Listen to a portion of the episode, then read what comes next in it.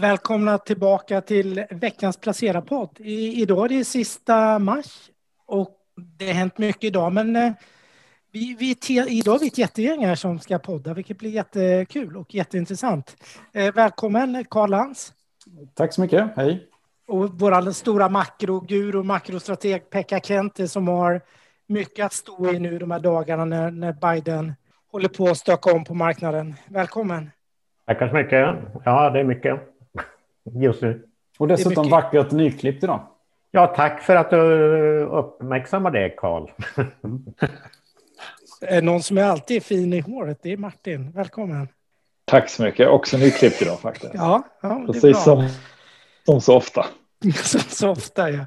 Precis. Och sist men inte minst, Jesper. Hej, hej. Välkommen. Tack.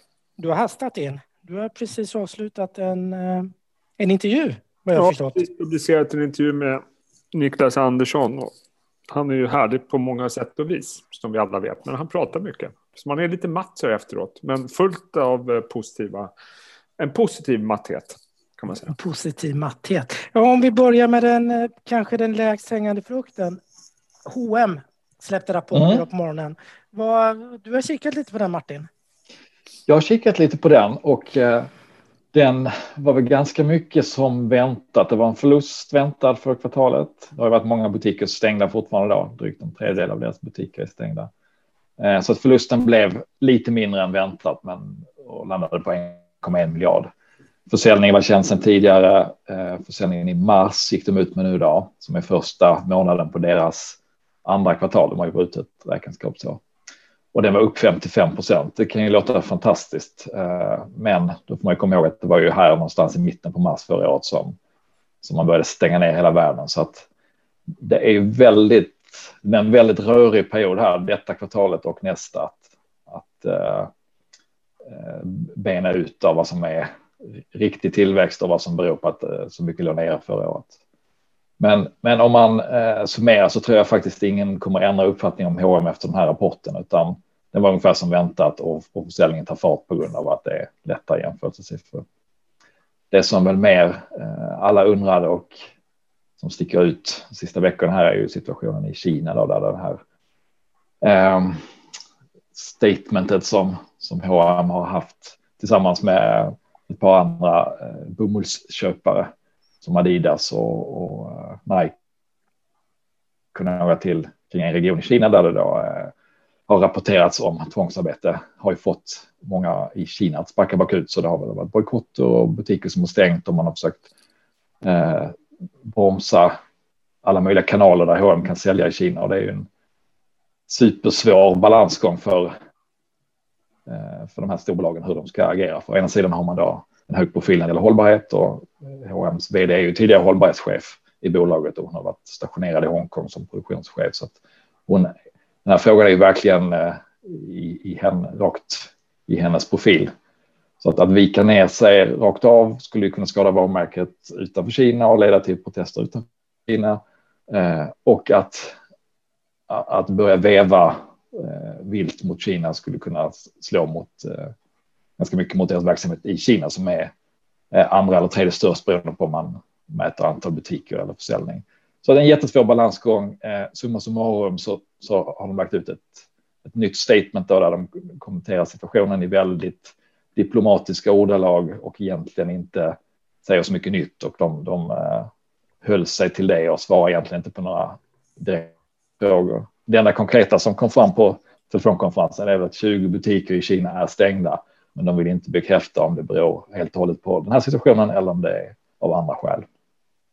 Så att inte så mycket chockad på den punkten heller, annat än att frågan uppenbarligen är superkänslig. Ja, det slår mig direkt. Jag tänkte också, det, det, det blir alltid jobbigt när det är politik med. Mm. På något sätt. Jag bara kan dra en parallell. Förra veckan var det också stökigt kring eh, kinesiska stora techbolagen. Eh, det var jättestökigt. Och det är också mycket politik för det mitten på förra veckan kom det ut att den kinesiska staten vill ha lite tajtare band med de stora teknikbolagen för att kunna monitorera användardata. Eh, såklart. Eh, och eh, där är också blivit mycket oro kring det, hur, hur, hur Alibaba och Tencent ska ställa sig till det. Och om man inte accepterar blir det då tuffare? Drabbas man då genom att det blir tuffare regleringar? Som gör att affärsmodellen inte blir lika lönsam framöver för att det kanske kommer mer skatter och eh, andra regleringar som kommer in då.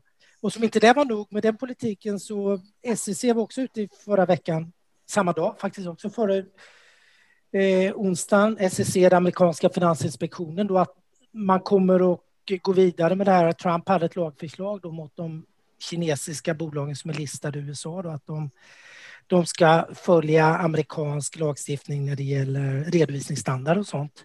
Och även att det, man ska kunna uppvisa att man inte har kinesiskt ägande, att det, det finns inga som sitter i styrelsen från den kinesiska staten och så vidare. Då.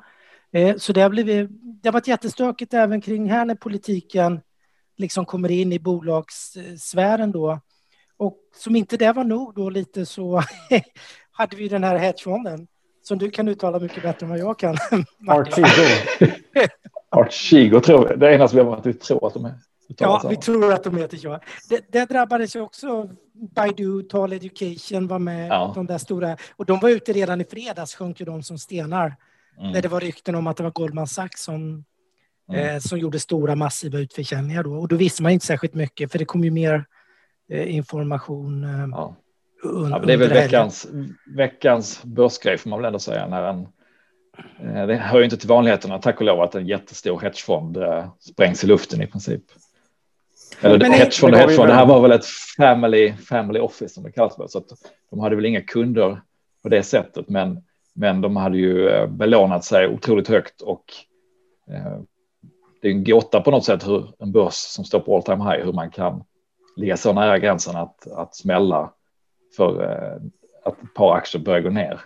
Att de måste ha haft otroligt hög belåning och jobbat en hel del med derivat och eh, vad det verkar från rapportering nu då också kanske haft eh, panterna pantsatta på flera ställen eller att man hade använt samma tillgångar för, för att få lån på flera olika banker. Samtidigt var det, så här, det, var ett, det var ett väldigt bra läge att uh, köpa in sig i några av de här aktierna faktiskt. Så att uh, det kom ju några sådana här uh, special buying, buying opportunities. Uh, skickade ju faktiskt mm. de här bankerna själva ut som då höll på att sälja också. Såklart. ja. Så att, ja, men totalt sett så var det ju 20, en portfölj på 20 miljarder dollar som då skulle ut på några dagar bara så att eh, man kan förstå att det blev panik bland de som både, både för de här aktiernas del och för de som, som satt på krediterna till Archigo. Rafflande. Ja, rafflande är det. Eh, och eh, det är helt klart. Jag tänker veckans stora grej nu, förutom hedgefonden, känns det som att det är Eh, vi får rikta blickarna till USA. Och eh, jag vet att Pekka har tittat en del och kan dra lite kring spekulationerna kring Bidens stora paket här som eh, det börjar läcka lite information kring. Vad är din syn? Ja, det rör sig inte om 20 miljarder, utan det rör sig om 3 till 4 tusen miljarder. Men det är väl, eh, han ska hålla ett tal ikväll, så att vi pratar innan det. Så att, eh, men det det är ju två paket egentligen. Det ena förkortas BBB, Build Back Better, och det andra är AFP, American Families Plan. Uh, och det är, det är ju som sagt var jättestora stimulans som ska ut. Det är, det är ju i och för sig över en åttaårsperiod, men eh, man eh, kan ju tänka sig att vissa delar av börsen kommer att gå väldigt bra på att de här eh, paketen lanseras. Det, men eh, det finns ju vissa frågetecken kring finansieringen och så där. Och, ja, till exempel höjda bolagsskatter i USA, eh, Eh, skatter för höginkomsttagare. Så vi får se lite grann hur det kommer att slå på börsen. Eh, på kort sikt kanske positivt, på lång sikt så, så finns det väl en del frågetecken som sagt var. Men det blir jätteintressant att följa hans tal ikväll och eh, hur det kommer att spela ut på, på, på marknaden i stort. Men, men varför är de så mycket snabbare igen? EUs paket klubbar man ju igenom för ganska länge sedan. Och de första utbetalningarna där vad jag förstår kommer att göras under andra halvåret i år. Ja, de där 750. Eller, vad, vad, Gynnar det här, tror du, amerikanska börsen att de är så pass mycket snabbare på att fatta beslut och göra finansieringslösningen? Och... Ja, nu får vi se hur finansieringslösningen ser ut, för det är det som jag tycker är, är eh, den springande punkten i, i det här programmet. Eh, att det, det kommer att satsas pengar är jättepositivt, men eh, som sagt finansieringen återstår att lösa. Och de 750 miljarderna euro som skulle börja betalas ut och som kommer kanske att betalas ut under andra halvåret, det är ju Ja, det är, det är en senfärdighet som, som visar återigen att, att um, europeiska beslutsvägar går lite långsamt, amerikanska går fort, ibland i alla fall. Men det kommer för mycket, mycket... För mycket demokrati i Europa kanske, helt enkelt. Att du måste ju gå igenom varje parlament. Liksom. Ja, eh, alla parlament måste ju godkänna det fullt ut liksom, dessutom. Eh, det räcker ju att ett parlament sätts på tvären. Och det skapar ju en, en, eh, en situation där, där kanske en eller två liksom regeringar kan, kan sätta käppar i hjulet. Vilket ju faktiskt redan Polen och Ungern har gjort en gång. Ja. Redan när det förhandlades fram då. Men äh, de är ju de största, bland de största bidragstagarna. Så att, äh, in the long run så kommer de inte kunna stå emot. Men, men oavsett så kommer det behövas att lånas upp pengar. En del av finansieringen kommer att vara att ställa ut obligationer. Hur påverkar inflationen och räntemarknaden? Det har ju varit sånt räntefokus nu sista fem, sex veckorna. Eller sju veckorna. Ja. Sen, eh, kommer det att fortsätta att ta fart, tror du, nu i och med det här superpaketet? Det finns ju goda och dåliga ränteuppgångar och den goda ränteuppgången är ju den som eh, som eh, drivs av att ekonomin går allt starkare och eh, och det ska driva upp inflationen. Den är ju välkommen och det är det som Federal Reserve säger också, att den är högst välkommen. Sen finns en, en eh, ränteuppgång som kanske eller som är mer olycklig. Och det skulle vara om räntorna drivs upp av att de, den amerikanska staten måste måste låna upp så pass mycket så att eh, långivarna blir tveksamma. Så det blir ett räntespel under våren här och ja, egentligen under hela 2021. Men så länge ränteuppgången drivs av en eh, tro på en fantastisk ekonomisk tillväxt, en eh, måttlig inflationsuppgång så är det ju välkommen. Det är ju, det är ju det är 2020 som inte är det normala året, utan det är ju det, är det som sticker ut. Utan eh, nu ska vi röra oss mot en mer normal ekonomi. Och det ska ju vara positivt på börsen. Men det har ju gynnat mycket värdeaktier och banker som någon, när vi pratade innan, hade sin bästa månad här eh, på flera, flera år nu i, i mars. Vad, vad, vad är er syn liksom på, på det här spelet mellan, det känns ju som värdeaktier, det kommer gynna klimatet om räntan ska fortsätta upp och konjunkturen mm. tar fart. Det gynnar ju cykliskt. Ja, men med reservation för att man inte vet exakt hur programmet kommer att se ut så, så låter det som att det är väldigt mycket infrastruktursatsningar och att det kommer att gynna cykliska bolag och sen klart att det kommer att skvätta på hela ekonomin i positiv bemärkelse så att eh, de flesta kommer väl att gynnas av det här. Men, men det är klart i spelet mellan värde och tillväxt, då kanske det är mer värde än tillväxt som, eh, som får medvind. Det är mest frågan om, igen då, värderingar. Mm. Jag kan ju tycka mm. att en del, som jag upprepat flera gånger, jag tycker en del cykliska aktier har eh, astronomiska värderingar. Att, ja, men inte det idag då? Om, om det nu blir den här bästa av världar att det ska byggas och jo, absolut, liksom, men det blir det... sådär 7-8 procents tillväxt. Är det inte det man har prisat in då?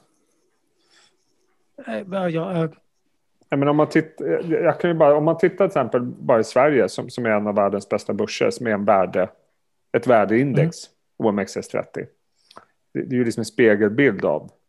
Det är ju liksom bank och cykliskt. Eh, det har gått väldigt bra. Bankindex vill upp nästan 20 procent. Industrials vill upp nästan 20 procent. jag vet inte vad Atlas Copco handlas till, men det är väl en bra bit över 30 P tal mm, mm. Så att det är väl mest det. Jag kan en reflektion efter att ha pratat med förvaltare. Jag har ju sagt det här tidigare att jag aldrig varit med om att förvaltare är så samspelta i sin syn. Och det har varit det här hela med supertematiskt. Nu tycker jag den bilden börjar liksom krackelera lite grann. Nu är det inte lika självklart att alla tror på en fortsatt sektorrotation till fördel för value. Utan nu är det fler och fler som börjar liksom prata om att nej, nu kanske man ska plocka upp lite sånt annat istället. Mm. Eh, så att det, det, märks att det är en ganska stor osäkerhet. Och sen tycker väl jag, jag menar, apropå Europa och USA, det, Europa har inte direkt visat vad man säga, någon, någon större handlingskraft. Eller, det är fortfarande väldigt segt maskineri. Eh, mm. Så, så, så, att eh, jag är väl mer benägen. Så är det, men, ja. men Jesper, samtidigt om man tittar på de svenska, om man tittar på svenska bolag som befinner sig i Europa visserligen, så är ju mm. exponeringen mot USA ganska stor hos många av ja, industribolagen. Ja. Så att Sverige sticker ut lite på det sättet kanske, Helt att vi, har, att vi har så global exponering hos storbolagen. Och, och i det totala så har vi ändå en ganska diversifierad börs. Vi har ju verkligen mycket tech, vi har mycket industrials, vi har mm. mycket bank. Det, det är en ganska attraktiv börs på så sätt att du hittar ju lite. Och bank har stått still i flera år nästan. Så att ja. de, de kommer åtminstone från en låg nivå. Även om de kommer från en låg nivå, men samtidigt kan man inte säga att storbankerna har haft ett fantastiskt Q1 där allting, stjärnorna står helt rätt. Det är ju fortfarande väldigt Nej. mycket flödesstyrt får jag känsla av. De har ju fortfarande jätteutmaningar med, med investeringar i digitalisering och compliance och allt sånt mm. där. Så att det är fortfarande en bransch i, i, skulle jag vilja påstå, strukturell förändring. Så, så det är klart att det är mycket flödesstyrt, men det är väl för att det är så tematiskt just nu. Ja, men, mm. men de stärks ju av eh, högre inflation och högre räntor hur mm. som helst. Det är ju inbyggt i deras affärsmodell så pass. Ja, det... men, men jag tänkte på en annan sak som är, för jag var, lyssnade in på en konferens tidigare i veckan här allians och då tittade de på S&P 500-index. Eh, hur eh, indexet värderas på 2020 års vinster, de vi känner till som precis har kommit nu för Q4 så är ju S&P det är ju 31 eller 32 på ett P-tal vilket är extremt högt. Men det finns ju förväntningar nu om alla de här paketen går igenom, ekonomierna växer, så det kommer ju sjunka till 19 räknar de här på 2022 års vinster. Eh, vilket är, betyder, eh, då får vi gå tillbaka till 2018 för att hitta den värderingen. Och även här var det ju typ industri som vi pratar om. P talet är 50 då, men det ska falla till 19. Mm. Så det, det ligger väl mycket stora vinst... vinst alltså att vinsterna ska explodera mer eller ja. mindre. Och sen så, jag såg faktiskt en tabell idag, apropå värderingarna i USA, eh, som visar på vad värdet, värderingen P tal är på en sån här värdebolagen. I, form, mm. Det här var det då S&P en ETF. Mm. Då var det 17,7. Och det var tioårssnittet är 14. Så det är inte så här superdramatiskt om man tror på att vi kommer få den här enorma konjunkturförbättringen som ska driva vinsterna. Eh, tar en ETF för tillväxt så är värderingen för närvarande drygt 27. Eh, så det är klart högre, men det ska det väl vara också. Med tanke på så, så länge man, man, precis, så länge man är i en trend där vinsterna stiger så är det svårt att säga att, ja. att värderingen ska bli det som, som får allting att krascha. Utan det är Nej, först det håller jag med om. Vinsttrenden vänder ner som då, då bör man dra i snöret. Ja, och, och, där är vi ju inte. Och nu finns ju förhoppningen trots allt om att det ska bli väldigt bra. Men, men jag har liksom ändå svårt att släppa att jag, trots värderingen i USA, att USA känns mm. mer attraktivt än Europa. Jag, har liksom, jag vet inte om det är jag som har tappat förtroendet för Europa under de senaste åren med, med liksom, du vet, Brexit och sen pandemibekämpningen. Och sen, alltså, det känns som att Europa har lång väg att vandra innan det blir den här homogena gruppen som kan fatta bra beslut. USA är ju liksom så otroligt mycket mer handlingskraftiga än vad Europa är kommer ta lång tid innan Europa blir som USA. Ja, det håller jag faktiskt med dig om. Jag säger inte att det, vi vill att det ska bli som USA nödvändigtvis, men jag säger bara att USA visar ju när det är kris hur jäkla effektiva de är. Eh, sen vet vi inte vad de långsiktiga konsekvenserna blir av det med skuldsättning och så vidare. Men, men man märker att de trycker på gaspedalen. Och i Europa så är det liksom, det ska studsa runt. De kan ju inte göra det i Europa. Det är helt Nej, precis. omöjligt. Mm. Och det är därför, så länge det är så, så är det svårt att se hur Europa kan vara en mer attraktiv marknad än USA just nu. Ja, men alltså, vi, vi, kan ta, vi kan ta en reflektion på vad som har hänt på börsen sedan, 2000, sedan 2018. Mm. Eh, ja, eller 2019 till, till, till idag. Liksom. Eh, svenska börsen är upp med eh, ungefär 75 procent. Amerikanska börsen med 65 procent. Och den genomsnittliga EMU-börsen upp med 40 procent.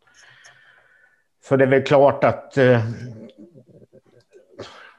när man liksom jämför tillväxt och värdering så är väl, tror man på värdeaktier så är definitivt Europabörsen att vara på. Tror man på tillväxt och liksom någon sorts eh, vinsttillväxt, eh, då är väl eh, USA-börsen bäst. Då. Men det, det, jag tycker att, och det här är från mitt makroperspektiv då, så tycker jag att USA-börsen har mer att bevisa, den svenska börsen likaså, än till exempel en, en genomsnittlig börs i EMU-området. Mm. Jag, skulle vilja, jag skulle vilja slå ett slag för Italien faktiskt. Ju, eh, vi har ju fått en ny premiärminister där, Mario Draghi. Eh, Pekkas idol är ju det. Precis, Pekkas idol. som vet precis hur man ska dra i EU-trådarna för att få maxa det här eh, bidraget. De kommer också, Italien kommer också vara det land som får mest pengar ur fonden när väl pengarna flyter. Eh, plus att Italien då, eh, det är en börs med väldigt mycket värdebolag på. Mm. Eh, du har ju till exempel Prysmian som är störst i världen när det gäller kablar. Kommer gynnas massivt av den här återuppbyggnadsfonden både i Europa och i USA. Sen har du flera stora banker också, mm. italienska börsen. De var stora. De var stora. alltså market cap-mässigt. men, men nu kanske det finns ett lite läge i, i några av dem i alla fall. Till exempel mm. Unicredit, eh, intressant ut, mm. med, Mediobanka. Eh, sen har du också Stellantis, en av världens största fordonstillverkare. Det är gamla Fiat Chrysler då som har bytt namn. Mm. Eh, men marknaden har inte riktigt eh, hittat till Italien ännu tror jag. Jag tror att de är avskräckta också för att de senaste tio åren inte har varit så roliga på italienska börsen. Så att, eh, men, men jag tycker att är man värdeinvesterare och letar efter något där det finns värde fortfarande och gillar Europa då förstås, har någon form av tro på Europa, så är det på Milanobörsen man ska kolla. Jag, jag, jag, kan tillägga att, jag, jag, kan nog tillägga att jag är inte den enda som, som har en viss förkärlek för Mario Draghi, utan jag tror att väldigt många på finansmarknaden har. Han var ju en han var en smidig centralbankschef. Mm. Dessutom eh, Goldman Sachs eh, var han väl eh, anställd på ett tag. Så att, mm. De gillar du, det vet jag. Även att de busade i fredags här med marknaden. Eh, vad, vad, hur har ni positionerat er nu? Har ni gjort något med era... Du Pekka, har du gjort något nu? Har du snurrat runt dina värdeaktier? Är de inte, ska de inte sälja snart?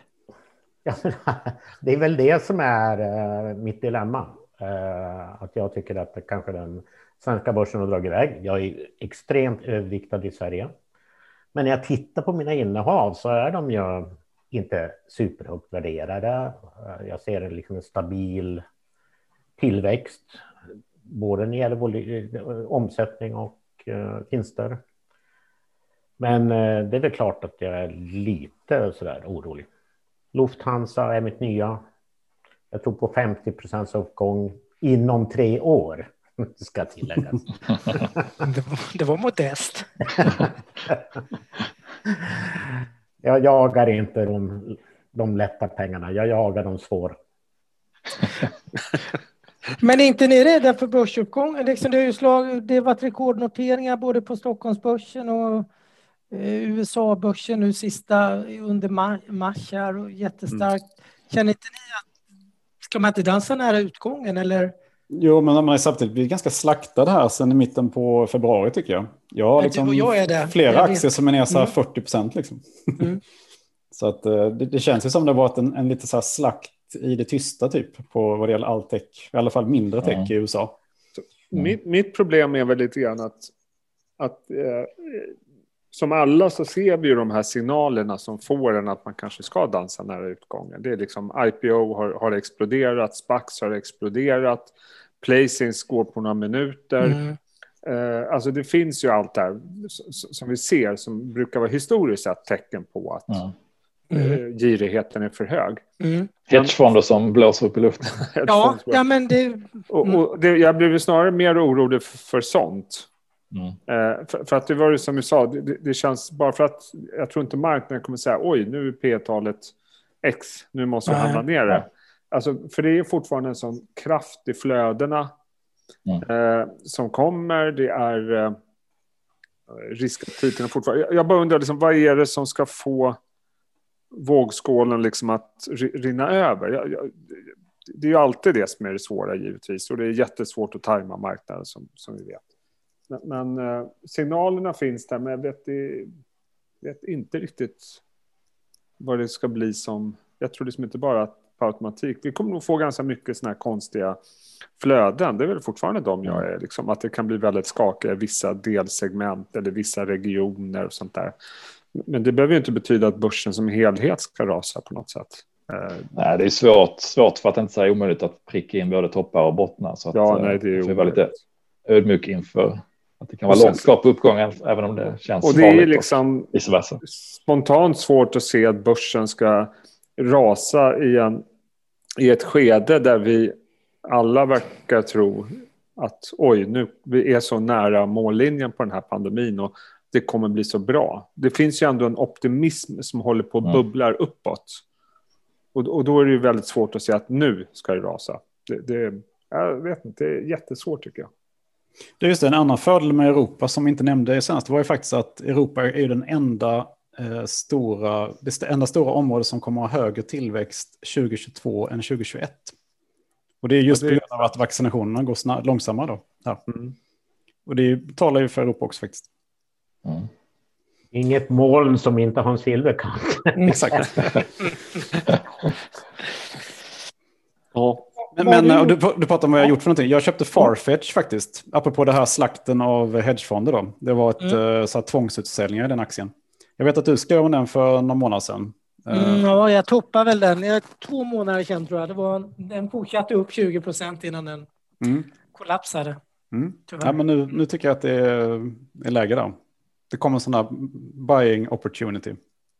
Mm. Har du gjort något mer?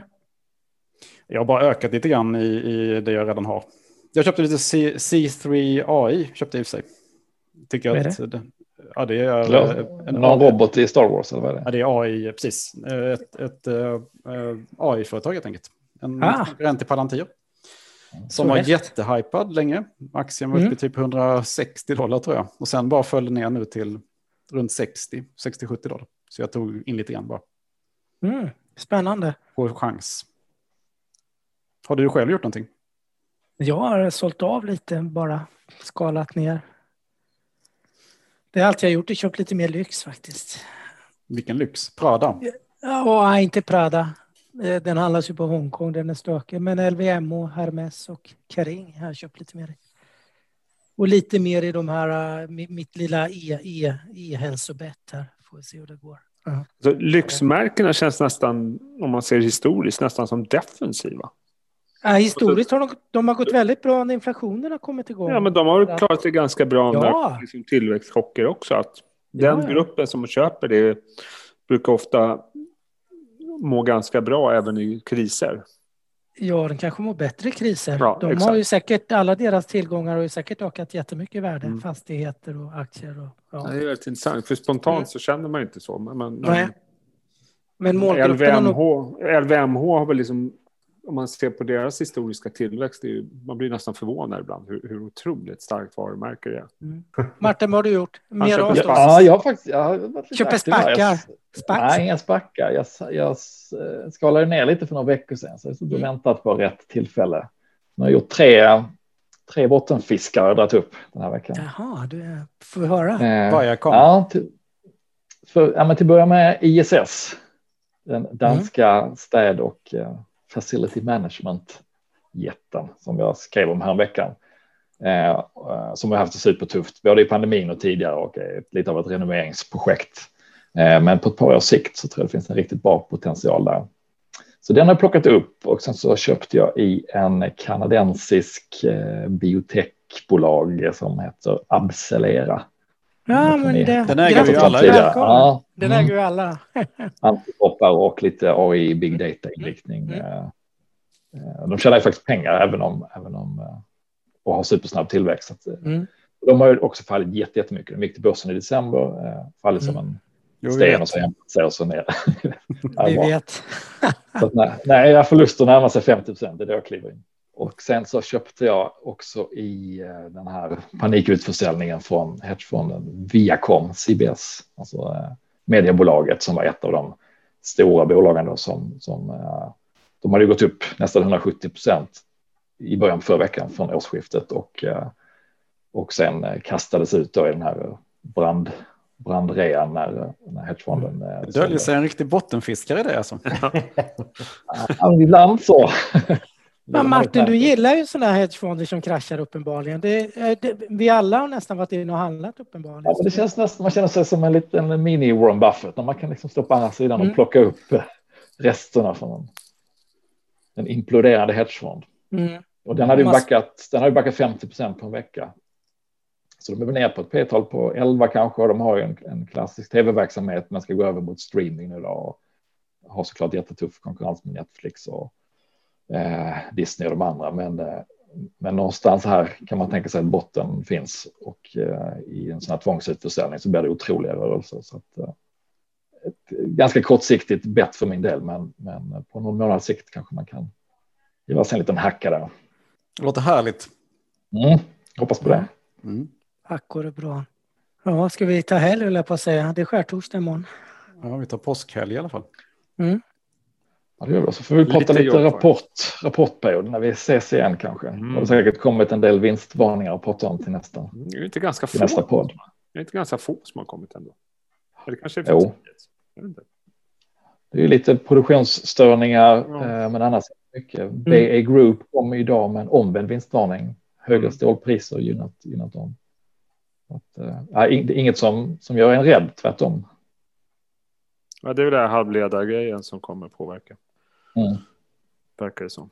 Mm. Det nämnde faktiskt H&M också på en direkt fråga om de, eh, inte halvledaren då, utan Suezkanalen mm. som, som är lös mm. nu. Om, om de såg att det skulle påverka deras varuflöde, men det var inga, inga materiella effekter som de räknade med. Det. Okay. Alltid många roliga grejer att snacka om. Ja, definitivt. Eh, men vi tar nästan helg då. Mm. Glad ja, påsk. Trevlig påsk på alla. Glad påsk. Glad påsk. Glad ja. påsk. påsk. Ja, det säger man. ja. Hej då. Hej då. Hej. Tack, tack.